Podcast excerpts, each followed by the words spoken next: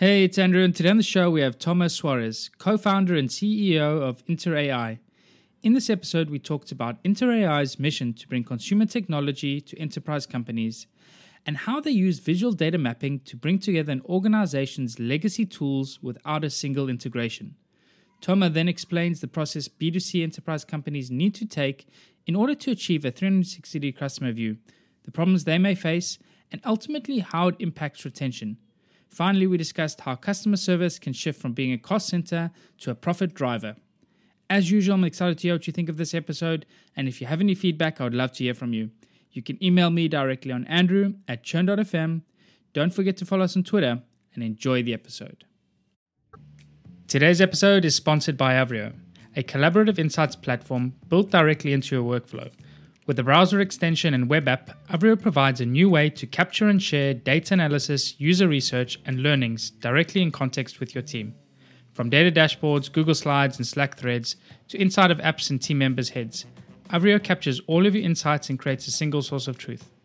Visit avrio.com to learn how you can maximize your team's collective knowledge with Avrio.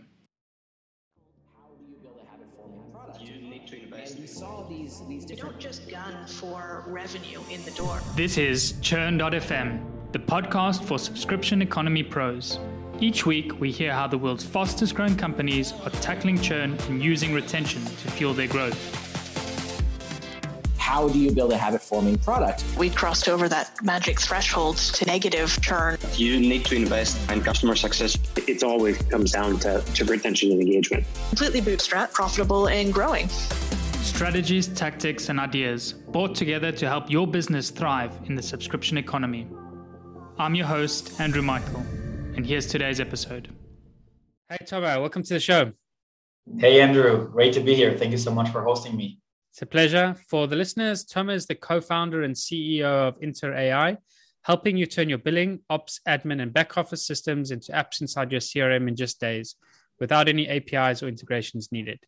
Thomas started his career as an investor and special projects manager for the Israeli Ministry of Defense before founding Peach Education. So, my first question for you, Thomas, is what does an investor and special projects manager work on for the Israeli Ministry of Defense? That's a great question, actually. So basically, the Ministry of Defense, like many other um, enterprise companies, understood that they need to start doing innovation exists outside of the Ministry of Defense. It exists within startups and academic research.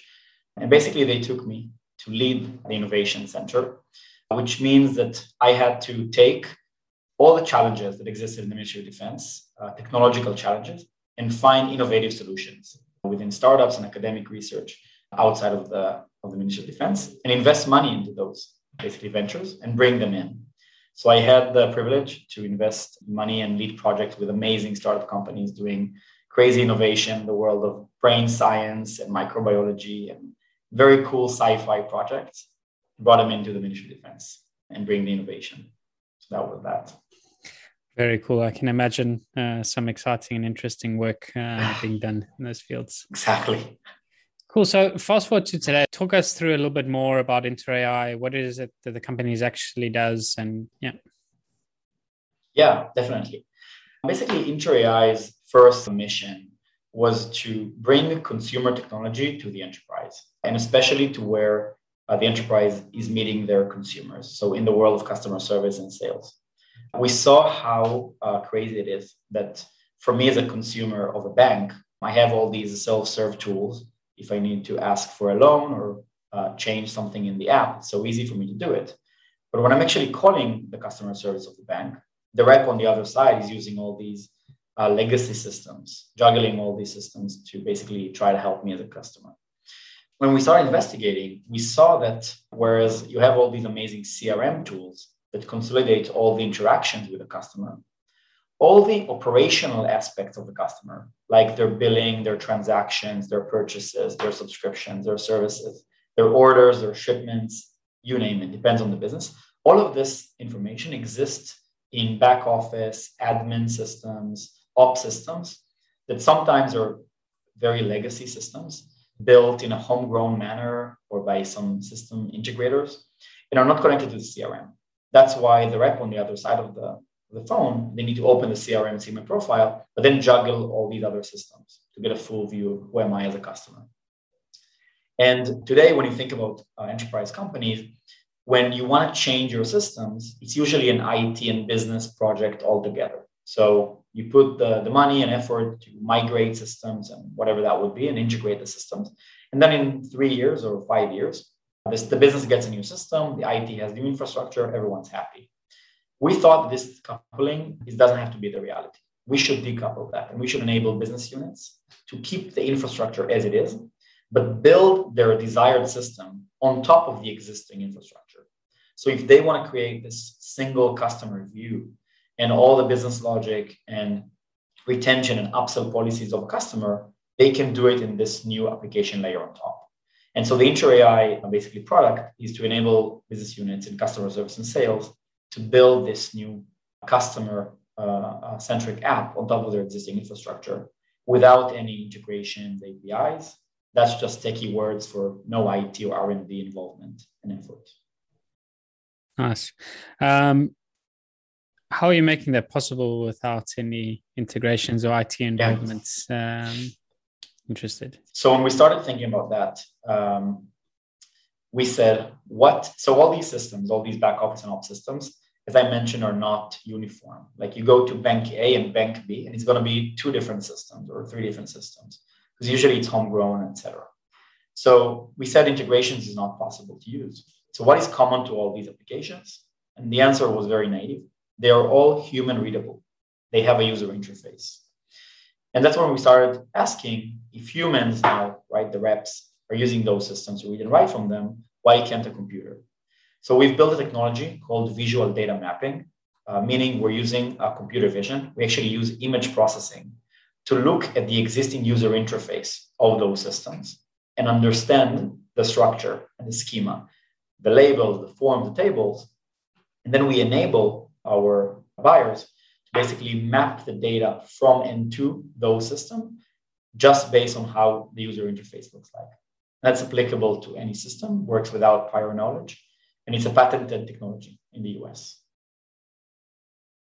That sounds very cool. And it's definitely uh, it's an approach I haven't heard of before, but it makes a, a lot, total lot of sense as well. Is that you can typically see the information architecture of any app by just looking at the UI and then being able to map that back into sort of what the tables and databases look like. And then on the other end, how would the how does the mapping work though? Because I still don't understand like if there's no integrations. So I, get that you can um, basically get the model, but how are you then making sure data is getting into that uh, database or the schema that you're defining? Yeah, perfect question. So it's a what we call a human supervised process. So let's say a company wants to use Inter AI to build a customer 360. Again, all the transactions and shipments and orders.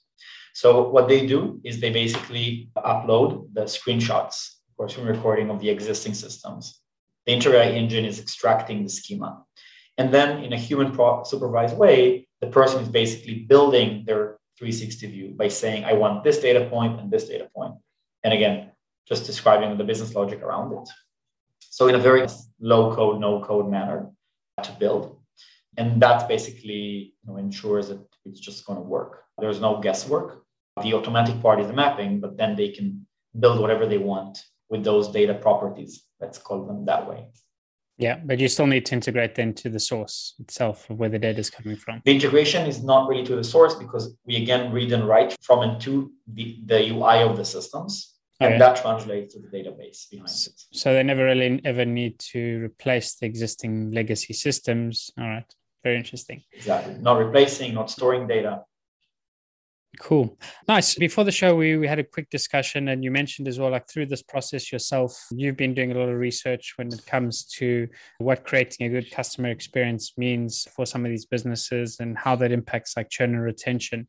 So I'm keen to dive into this a little bit deeper. What has been your process like going out over the last few years, building out InterAI, and what have some, been some of the big learnings that you've been seeing in the market? Yeah, uh, for sure. Happy to share. So as I mentioned also before uh, we started the interview, I came from consumer technology. My first venture was in education tech, and I had my experience of building a consumer company. Uh, we've actually built tools for uh, charter schools that was booming in the US in 2016. And then we started figuring out how do you reserve, how do you preserve customers? How do you retain customers? How do you increase their lifetime value? How do you give good support? So we had to basically to, to handle and, and deal with all those challenges. Eventually, our education venture did not work out. Part of it we sold, part of it we closed. That just a very difficult market. But then we, it was very obvious for us that the next thing we're, we're going to do is from the perspective of consumer technology and consumer experience, we want to bring this to the enterprise and we want to bring again those consumer like experiences to where enterprises meet their consumers. That was basically how we started talking to customer service and sales teams. And then when we started doing that, we saw that basically customer service is at the heart of great customer experience, at the heart of retention. Eventually, after you sign a customer, most of their interaction with the company, especially the human interaction, is via the customer service. And it's, it's easy to say, especially on this podcast, that retention is king, and you see everyone moving to focusing on lifetime value, on subscription. Everyone understands that acquiring a customer is much more expensive than retaining a new one. But we had the, the privilege of seeing how this evolution looks like from, let's say, behind the scenes, from the systems perspective. And basically, what I wanted to share is, is how we segmented the market by working with dozens of customers, both uh, legacy, you know, giant telcos and banks in the US, but also very modern companies tech enabled e-commerce, very cool companies of how that process looks like because it's similar between uh, those companies. And so what happens is that on day one of customer interaction, it's only customer support.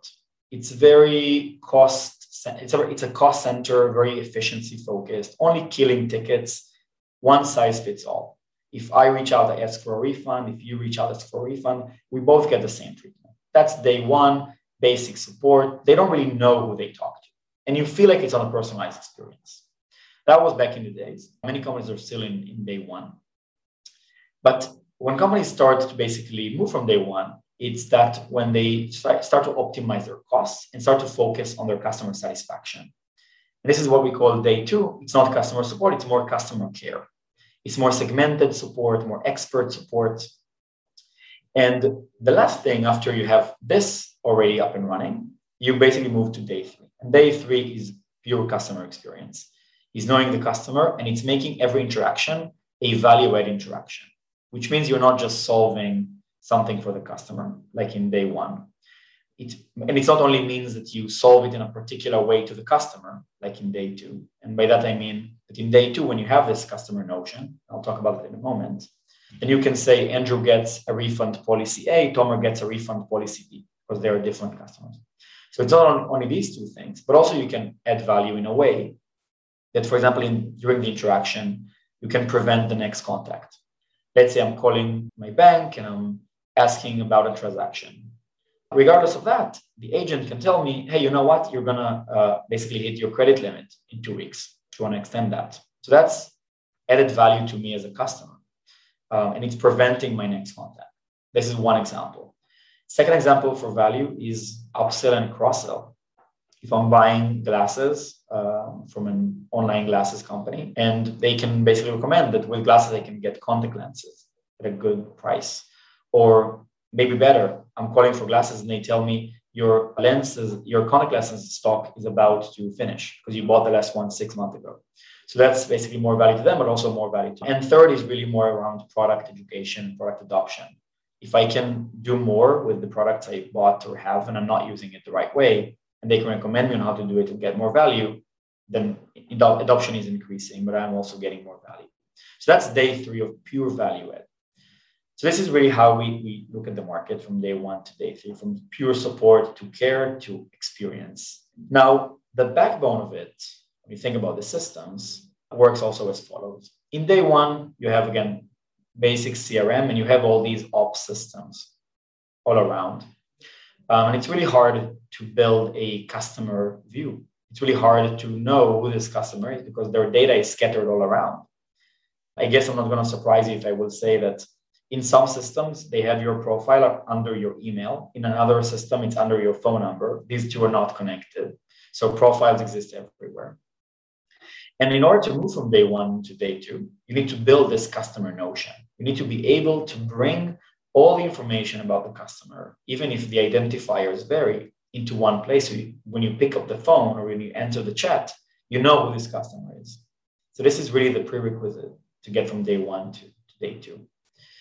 And after you have that, in day two, you can start segmenting your customers. So you can bring, as I mentioned, more expert, more segmented type of support because you can segment your customers high LTV, low LTV, power user, not power user. And again, the last part is on, on top of viewing the customer, segmenting the customer, is also understanding what can be an added value to the customer.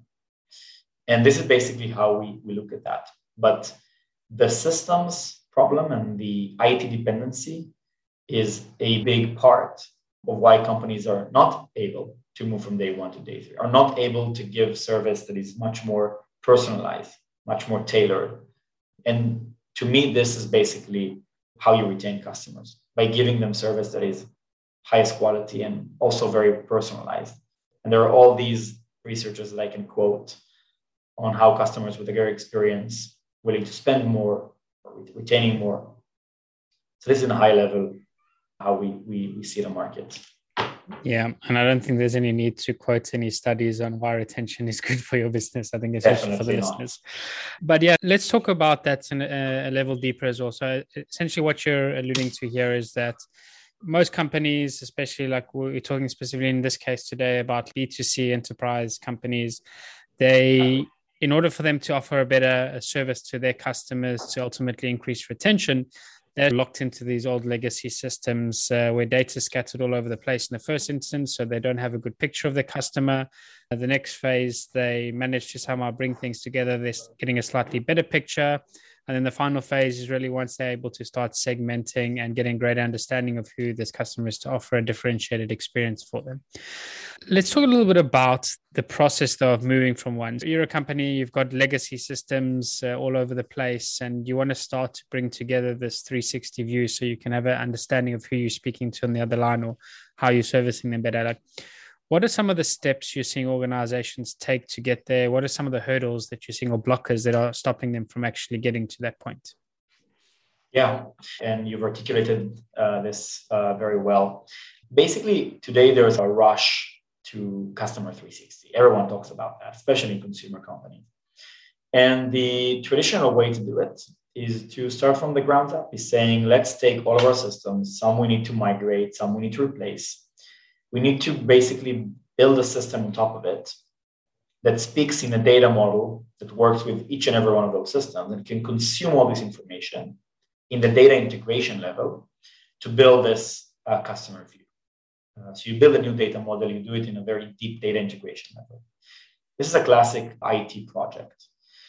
The issue with that is that it can take a lot of time, a lot of money, and a lot of effort to do it's usually a very much of a waterfall approach, a waterfall project, uh, because only after a few years you get to see the results of what you did. Just because a customer view is an all or nothing. If I need to, if I have, you know, 5,000 service agents, that's not a lot. The large banks have dozens of thousands. And they're using 20 systems to basically handle customer requests and talk to customers if I want to introduce something new, this customer view, it's not enough to cover to cover just two systems out of it or three systems out of it. It's an all or nothing. So it's a very much of a waterfall approach. And so customers they start these large integration projects. Usually, sometimes can be like a product, like a Salesforce 360, but you need to work with some system integrator, like an Accenture or any one of those giants, to actually do all the integration and customization work but just modeling all different customer profile segments and building a model that talks to all to each and every one of those underlying systems. And actually building it takes uh, a lot of time. So what happens unfortunately in many cases and we saw it with some of our largest clients ones that already started a salesforce project of this kind after four or five years the project either dies just because people the people changed there's no budget anymore things are way be, be, uh, behind timeline or they end up with just yet another system so there's a customer 360 not really quasi 360 that reps are using in addition to all the other systems that they still need to use. Or they move from one vendor like Salesforce to another vendor like Microsoft Dynamics. But the traditional way of doing it makes it impossibly hard for enterprise companies to actually achieve this single customer.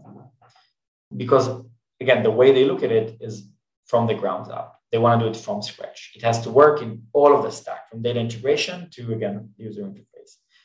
And that's i think it's a long shot.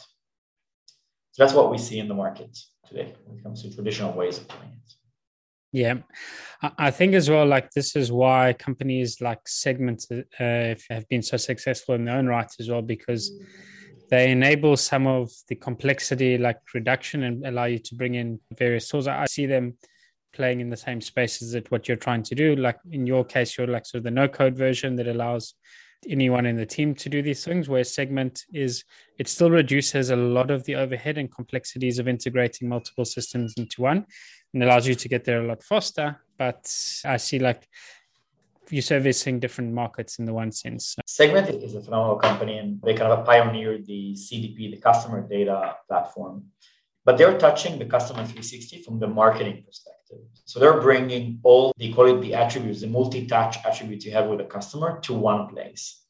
And what I'm talking about is more from the internal uh, systems, internal processes of the company. For example, that manifest in customer service, where you know for a bank, so they can use Segment to bring all the information about the customer from how they to talk to their chatbot and how they use their website and their mobile app. So all these kind of analytics tools and, and, and communication tools and all the channels, they can bring all of it into segment. And then they can create a lot of data on the customer and an, an amazing uh, view of the customer. But still, all the information, maybe I'll take an insurance company example, the policies you've purchased maybe 10 years ago or more, or five years ago, all your different family members, the services you're eligible to, all of those things that exist in those back office internal systems, this is gold that is really hard to mine. And, and in AT&T, for example, just to give a sense, AT&T has 4,000 systems. JP Morgan has 7,000 systems. The majority of those are those ops and admin systems for all their kind of a subject matter like phone, TV, loans, credit cards, all the subject matter services and products of the company. And this is something that is really hard to, to unlock. But if you unlock it, there's amazing potential in it. So it's like the segment from the internal. Yeah. Uh, and that's super interesting. And it's like it, it's clearer to me as well where it fits in after that is that you can really have them working together as well at the same time. It's not literally one or the other. It's, uh, it just becomes a new source. Cool. So these are some of the blockers we mentioned getting from step one to step two. What do you see some of the companies doing well once they're graduating from step two to step three? What are some of the interesting things that you've seen customers do when it comes to uh, creating better customer experiences and ultimately like retaining customers? Yeah.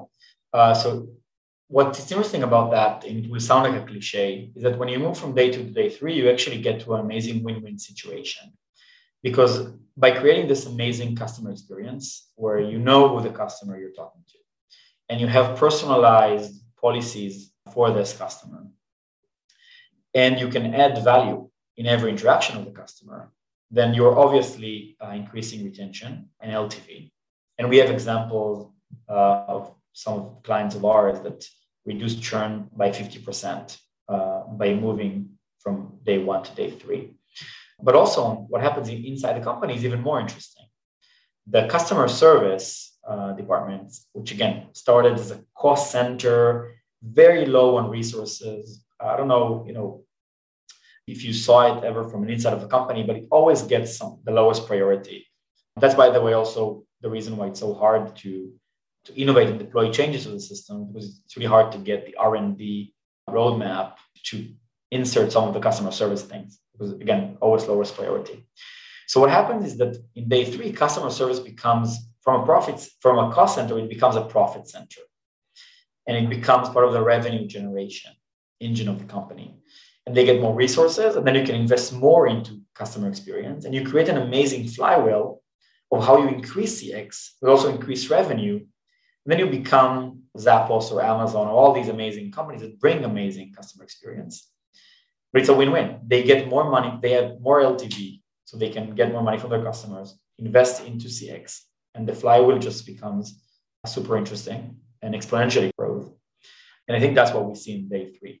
Um, we discussed this topic as well previously with Mariah Hay from Help Scout, and I think they coined the term at some point was support-driven growth, where essentially you have what's typically seen as a cost center, like you say, now becomes a, a center for growth, where as you were talking about previously, like being able to drive upsells and like, hey, you're calling in to buy purchase glasses, but we have your subscription, yeah, and um, that's one aspect like driving sales but the other thing is also uh, enrolling people into new use cases and pointing them towards features that they may have not been used. And having that ability and having that view really allows you to do something like this. And i think it, it does become extremely powerful. And the same thing applies i think even in the customer success space is that the typically like these two teams within a company are seen as cost centers but really when you can give them the tools and the data they need to do effectively do their jobs they can really become like growth engines for the business and they should be from really from day one. Yeah. yeah. And mentioning customer success i think that b2b is much more advanced than b2c in the in the sense that when b2b changed the terminology and called it customer success everything changed. They got more budget more resources and they are really associated with the team that brings more revenue from existing customers and i think that in consumer we're just moving there. So in customer success, you have health health scores for customers and all these tools for retention and and preventing churn. And in consumer, I think it's just the beginning of it because consumer used to be a mass operation to handle customer requests. Very simple, very straightforward, call center. And now I think companies are doing this transition to looking at customer service or support eventually as customer success because consumer can also be uh, a customer you can make more successful and you can get more from their lifetime value to the company. So I think B2B is more advanced than B2C when you think about that. Yeah, absolutely. I, see that in uh, most of my interactions with B2C uh, companies and banks specifically, that is just not where it needs to be when it comes to some of the experiences that are being delivered in B2B. Cool. I see we're running up on time. I want to make sure I have time for a couple of questions to ask every guest. Um, let's imagine a hypothetical scenario that you join a new company and churn and retention is not doing great at this company. And the CEO comes to you and says, Hey, Tomer, like you're in charge. You need to turn things around. We need to do it fast. You have 90 days. What do you do? But the caveat is you're not going to tell me that I'm going to go and speak to customers and understand the biggest pain points and start there you're going to choose something that you've seen ineffective in the past and run with that as a playbook blindly. What would you pick? So I think the two things that I'm going to look at is obviously the systems, is how service agents, what are they using uh, the systems, how are they basically handling the customer interactions. And the second thing I want to look at the company's policies. And what I wanted to what I want to see in those two things is again how personalized is the customer experience in the systems? How how well is the notion of the customer we have? And how tailored are the policies per customer segment? And what, then what i will try to do i will try to segment the customers both in the systems and in the policies very quickly. Customers when calling us will feel like they're getting a much more personalized experience to them that's what i would do if i had 90 days i would focus on personalizing uh, and giving the right tools for the agents, again, systems wise and policies wise, to be able to, to do that. To provide a better service. Nice. What's one thing that you know today about and retention that you wish you knew when you got started with your career? So it's funny, but when I started this company, although it sounds some trivial, I was very much focused on acquiring new customers versus investing more into my current ones. I thought it's, it makes more sense to show growth in new customers, and that's a good health metric for the business. But soon I realized it's not the case. And I felt myself how easy and necessary it is to invest more into your current customers and to expand them and to make them happy and retained. it's just a whole different strategy for a business. When your customers are really attached to you, it makes all the difference. And it helped me in various aspects in front of investors, in front of other customers, in, internally in the company.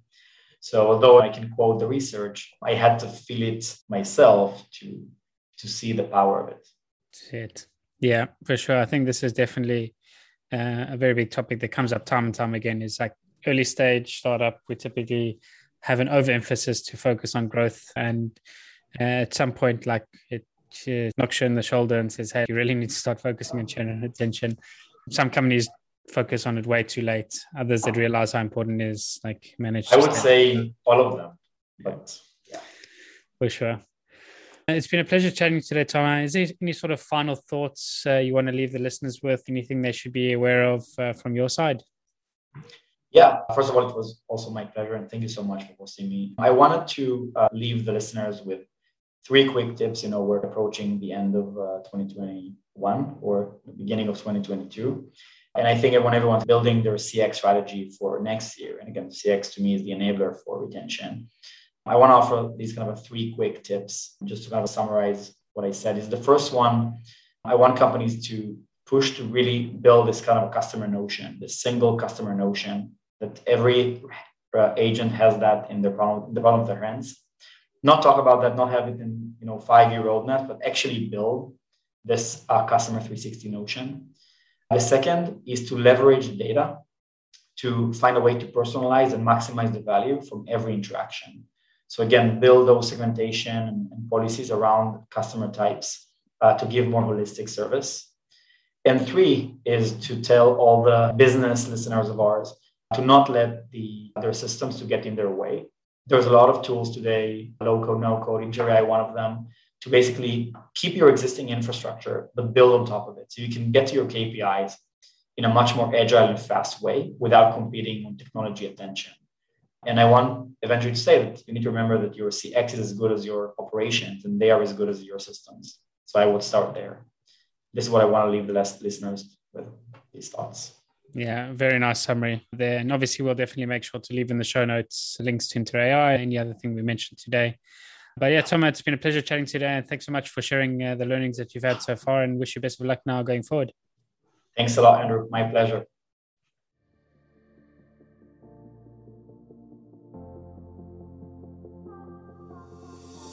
And that's a wrap for the show today with me, Andrew Michael. I really hope you enjoyed it and you're able to pull out something valuable for your business.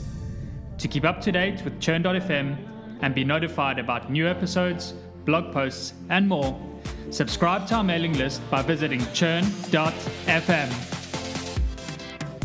Also, don't forget to subscribe to our show on iTunes, Google Play, or wherever you listen to your podcasts. If you have any feedback, good or bad, I would love to hear from you and you can provide your blunt, direct feedback by sending it to Andrew at churn.fm. Lastly, but most importantly, if you enjoyed this episode, please share it and leave a review, as it really helps get the word out and grow the community. Thanks again for listening. See you again next week.